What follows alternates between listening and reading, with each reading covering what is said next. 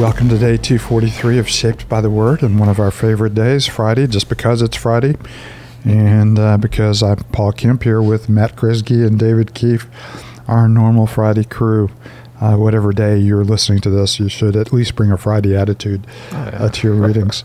and we remind you that uh, as we come, you know, to the end of the week in our readings, that we've provided Psalms for you to read on both Saturday and uh, Sunday, or you could read the two of them, you know, together.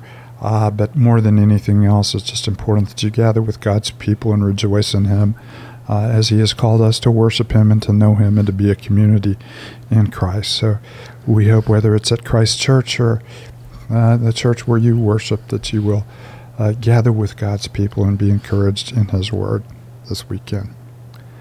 Father, thank you for the beauty of your Word. Thank you for the encouragement we receive from it.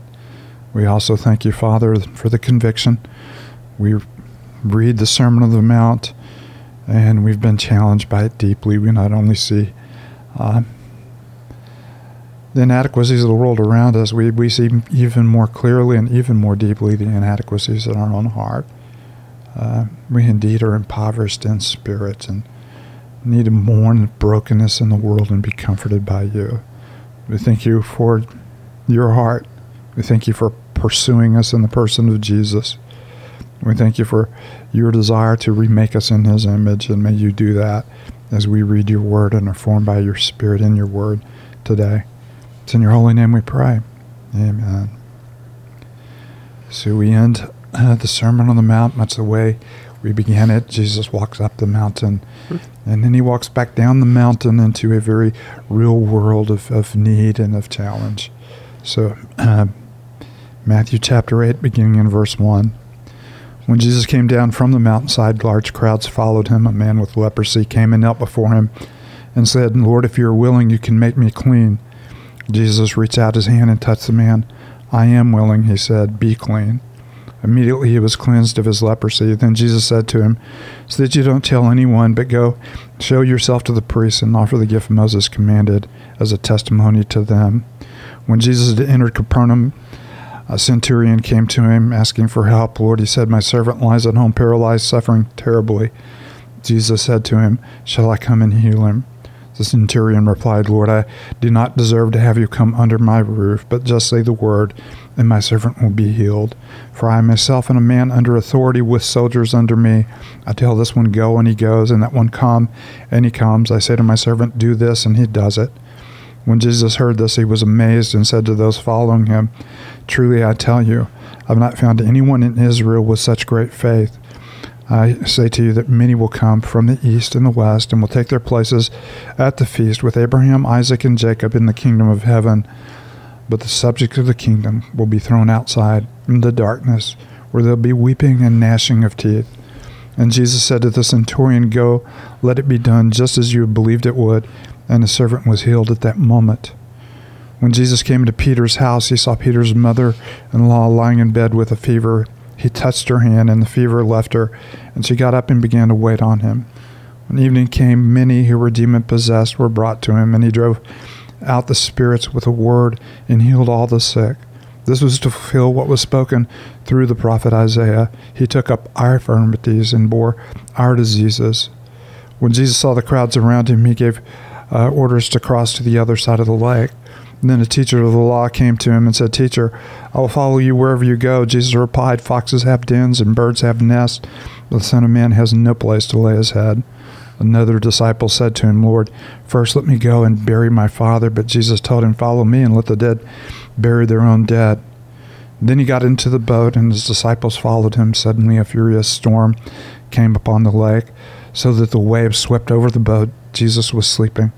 The disciples went and woke him, saying, Lord, save us, we're going to drown. He replied, You have little faith. Why are you so afraid? And then he got up and rebuked the winds and the waves, and it was completely calm. The men were amazed and asked, What kind of man is this? Even the winds and the waves obey him. When he arrived at the other side in the region of the Gadarenes, two demon possessed men coming from the tombs met him. They were so violent that no one could pass that way. What do you want with us, Son of God? They shouted. Have you come here to torture us before the appointed time? Some distance from them, a large herd of pigs was feeding. The demons begged Jesus, If you drive us out, send us into the herd of pigs. He said to them, Go. They came out and they went into the pigs, and the whole herd rushed down a steep embankment into the lake and died in the water.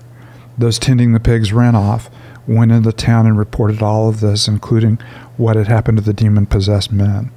Then the whole town went out to meet Jesus, and when they saw him, they pleaded with him to leave the region. A very interesting response to a deep uh, miracle. Um, you have these two demon possessed men, and uh, of course, in both in Mark and, and uh, uh, Luke, we, we, we, talk about one particular individual. Uh, but there was another, you know, that was part of this, and then the, those two gospels, you focus on the one, but the two. And the same events, you know, happen here, where the demons plead with him, you know, not to be tortured before their time, and ask them to be sent into the pigs, and the pigs and once the demons and have them run down this steep embankment into a hill and are drowned. And, and of course, uh, the townspeople come out and they see the, the men in their right minds, mm. uh, but they also see the destruction, you know, that the, the demons have done, and they really do not know how to process that. And instead of begging Jesus to stay, mm. they beg him to, to leave, which is uh, to us just amazing.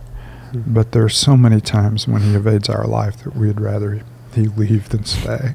Mm-hmm. What are what are some of the other things that stand out? You know, as you read, uh, you know, chapter eight, and, and, of course, the thing that immediately hits me is you have this wonderful, you know, time of teaching on the side of the mountain, mm-hmm. and then you immediately con- come down and you're confronted about you're confronted with the things of this world mm-hmm. and the brokenness of this world, and, and, a lot of times we'd like to stay on the mountain yeah. rather than coming down the mountain yeah. and being engaged we love retreats and we love camp experiences and we love worship experiences.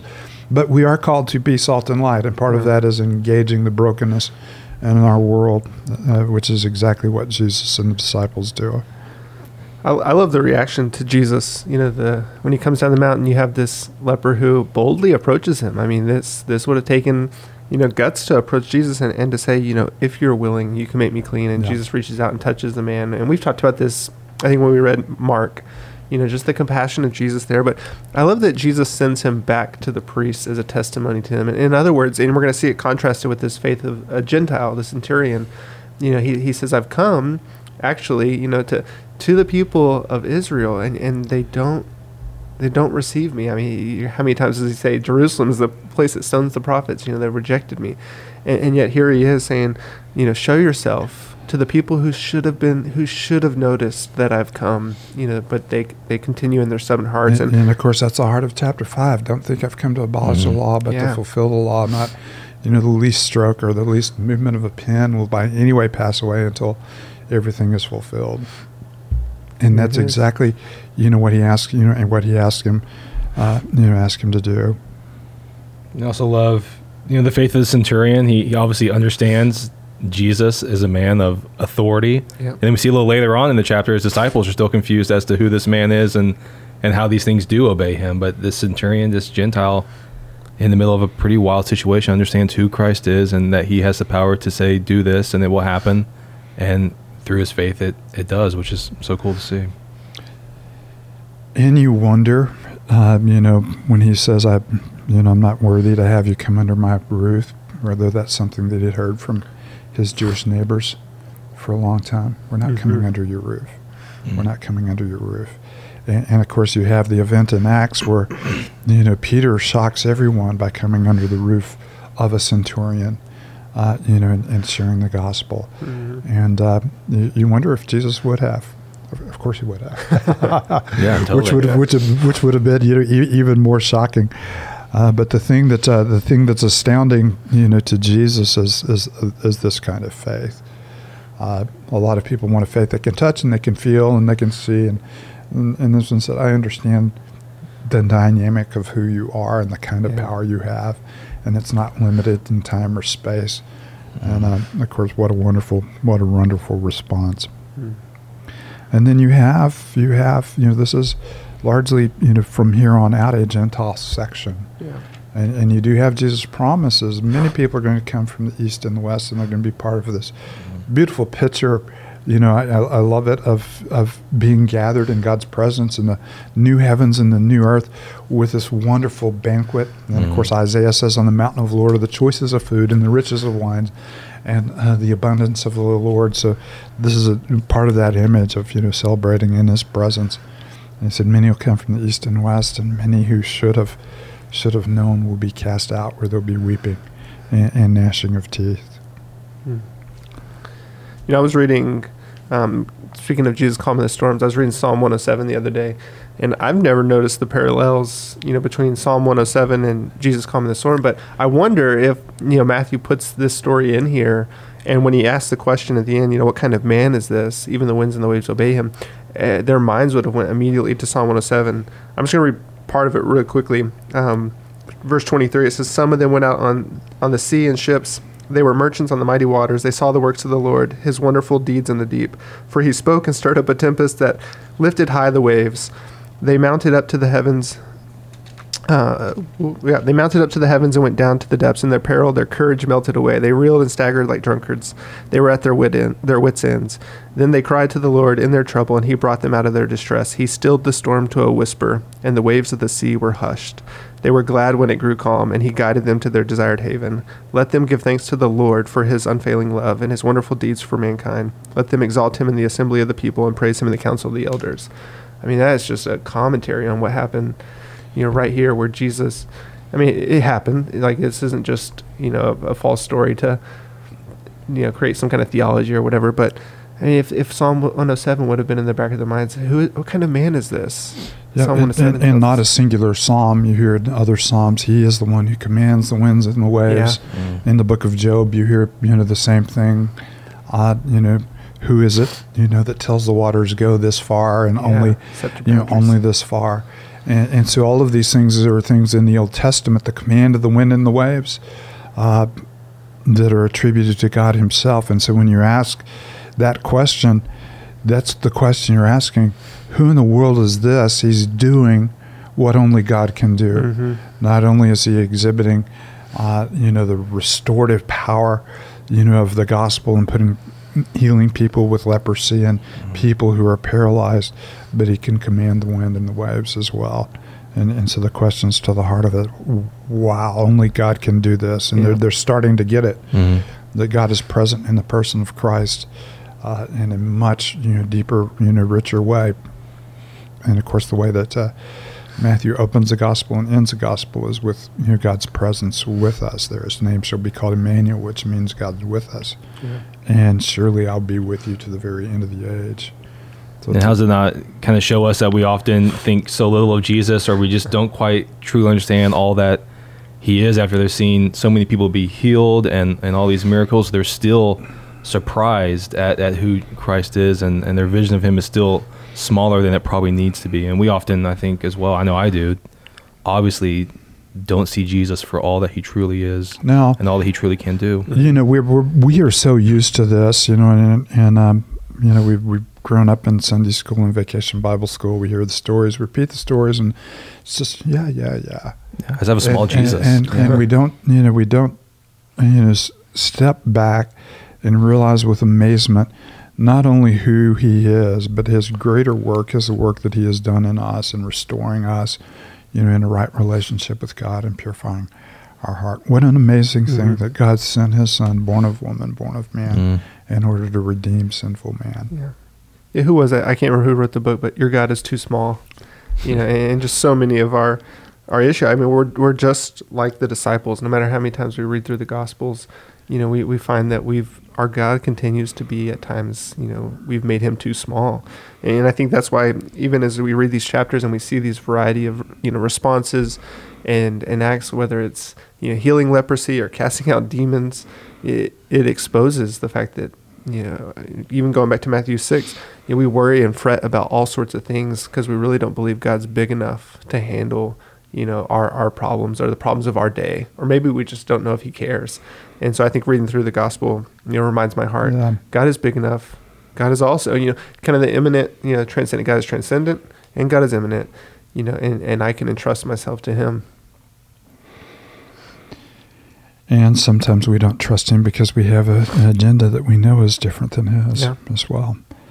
Uh, but it is a, yeah, a beautiful description of who he is and a beautiful description of what he came to do. All of these are restorative acts, whether it's demon possessed, two demon possessed men that are so violent that people can't even walk that way, uh, whether it is, you know, the centurion's servant who is evi- evidently, you know, by some accident paralyzed and suffering greatly, Mm-hmm. you know, in his, you know, in his, his pain, uh, whether it's, you know, Peter's, you know, mother-in-law, uh, you just see the restorative power, uh, you know, of Jesus, and, and and of course we look forward to the hope we have, you know, the fulfillment, you know, of these promises that uh, one day all things will be restored and all things will be made new, and you just see signs of the kingdom in, in the middle of this.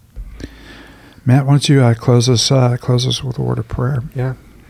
Father, we thank you for your word. Thank you for um, the reminder that that you care, that you are powerful, that you are good, um, that, that Father, even now, um, you are accomplishing your work in us. Uh, thank you for Christ. Thank you for for the grace that we have in Him. And as um, we read uh, these stories, or we're reminded of His compassion, of His power, of um, His desire to to transform um, and and to renew. And, and so, Father, would you continue to use us um, to be uh, ambassadors, agents of reconciliation, that you would continue to, to do your work in us and, and through us, uh, that we would continue to see the kingdom flourish um, both now and, and forever. Uh, Father, thank you for this time together.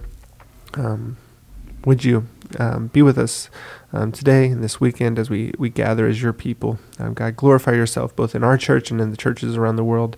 Um, would you continue to draw men and women to yourself um, and get much glory, God? We thank you for um, this time together. It's in Christ's name we pray. Amen.